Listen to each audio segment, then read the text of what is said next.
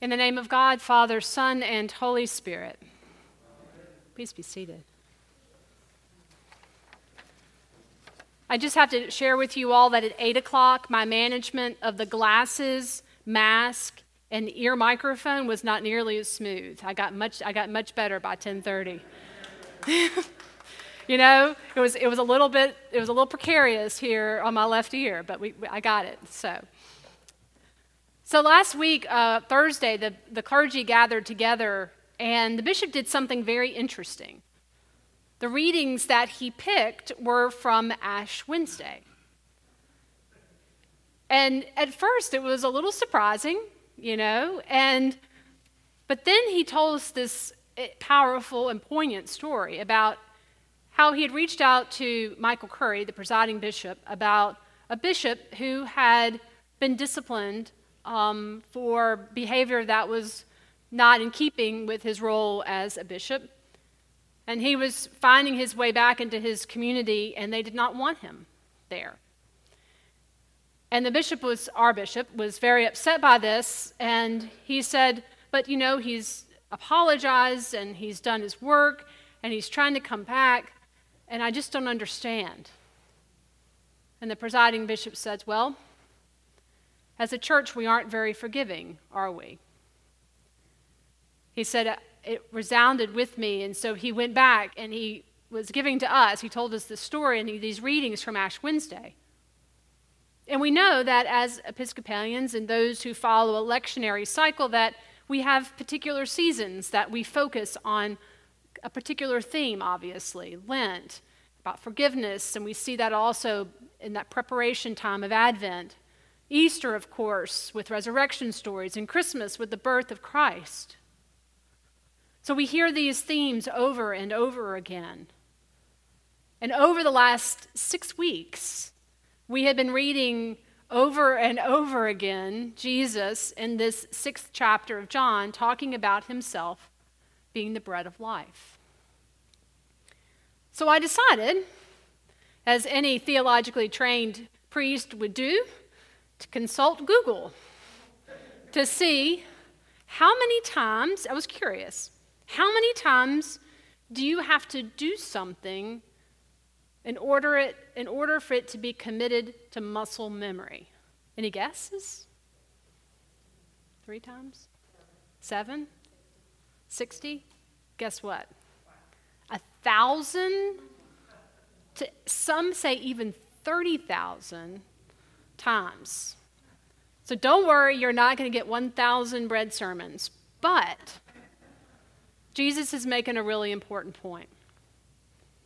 In the same way that doctors practice medicine, right? And lawyers practice their skill, they, you don't say the doctor is a mastery of his, of his skill. Doctor practices what Jesus is saying to us by giving us these words over and over again, by committing them to muscle memory, he's driving home an important point about who we are as Christians and how there is this one thing that he is desperately trying to convey to us that through this living bread, we get life.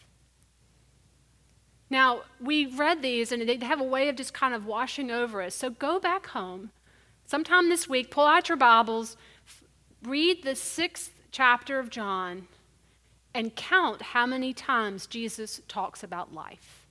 We see it just if you look at the gospel from today or last week, it's over and over again. Taking these familiar words and ingraining them inside of ourselves. So we ask ourselves whether we're here in person or we're joining virtually, it is all the same. How is it that what we do when we gather at this altar again, here or away, these are strange times, whenever we are fed, how is it that that brings about life?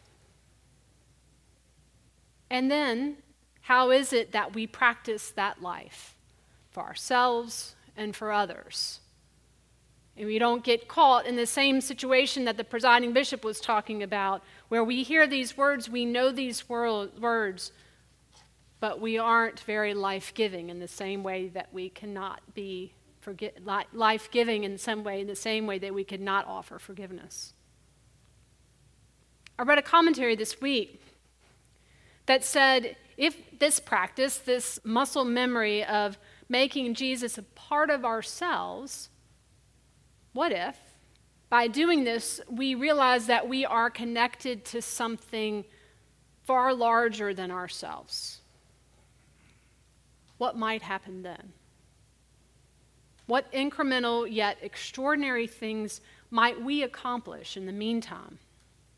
What seeds do we plant that can bear extraordinary fruit? But without the daily practice, I believe that the writing of God's hand on our hearts is certainly not lost, but it fades, it's, it's blunted, because in anything that we do, it requires us to pay attention to it, to nurture it, to feed it, to practice it. And when it becomes faded in our hearts, not to the eyes of God, but maybe to ourselves or, or, or others that are looking upon us to be a reflection of God's love, I think we become like the Israelites. And that's what Jesus is saying. They ate the manna in the wilderness. They ate in the wilderness, and that was the food that they still died. But instead, the living bread, the, the things that, that, that feed us from within, the hunger that will always be satisfied, even when the world that when the world pushes in on us, and when we look around us, it seems, especially over the last bit of time, it's so easy to be disheartened. Yet God's hand is sure.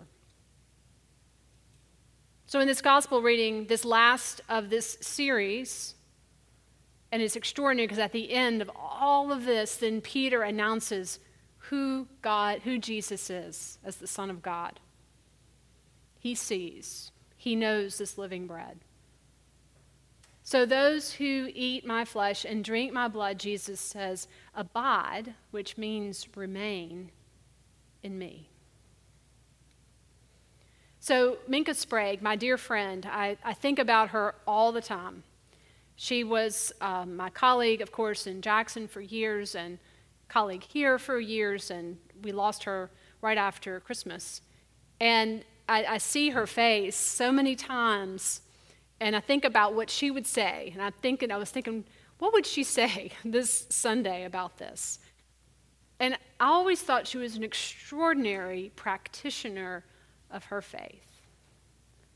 And she always would say to me, Shannon, you need to say yes unless you have a really good reason to say no. You need to say yes, and, and Michael's laughing. He can totally hear Minka saying this. You need to say yes, and he may, she may have added a little colorful language, but we're going to keep that out. Say yes unless you have a really good reason to say no. And I think about the times when I have said yes. All of those moments that have led me here eh, to you right here in this moment.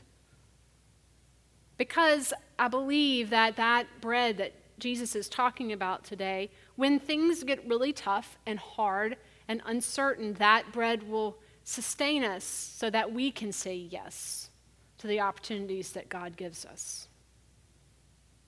So there will be difficult times. There'll be scary and uncertain times. There'll be times that are full of joy. And I believe that our faith in these moments is not there to numb us, to just, you know, box us off from it, but instead, as Jesus says today, to feed us. And by feeding us, to transform us. Amen.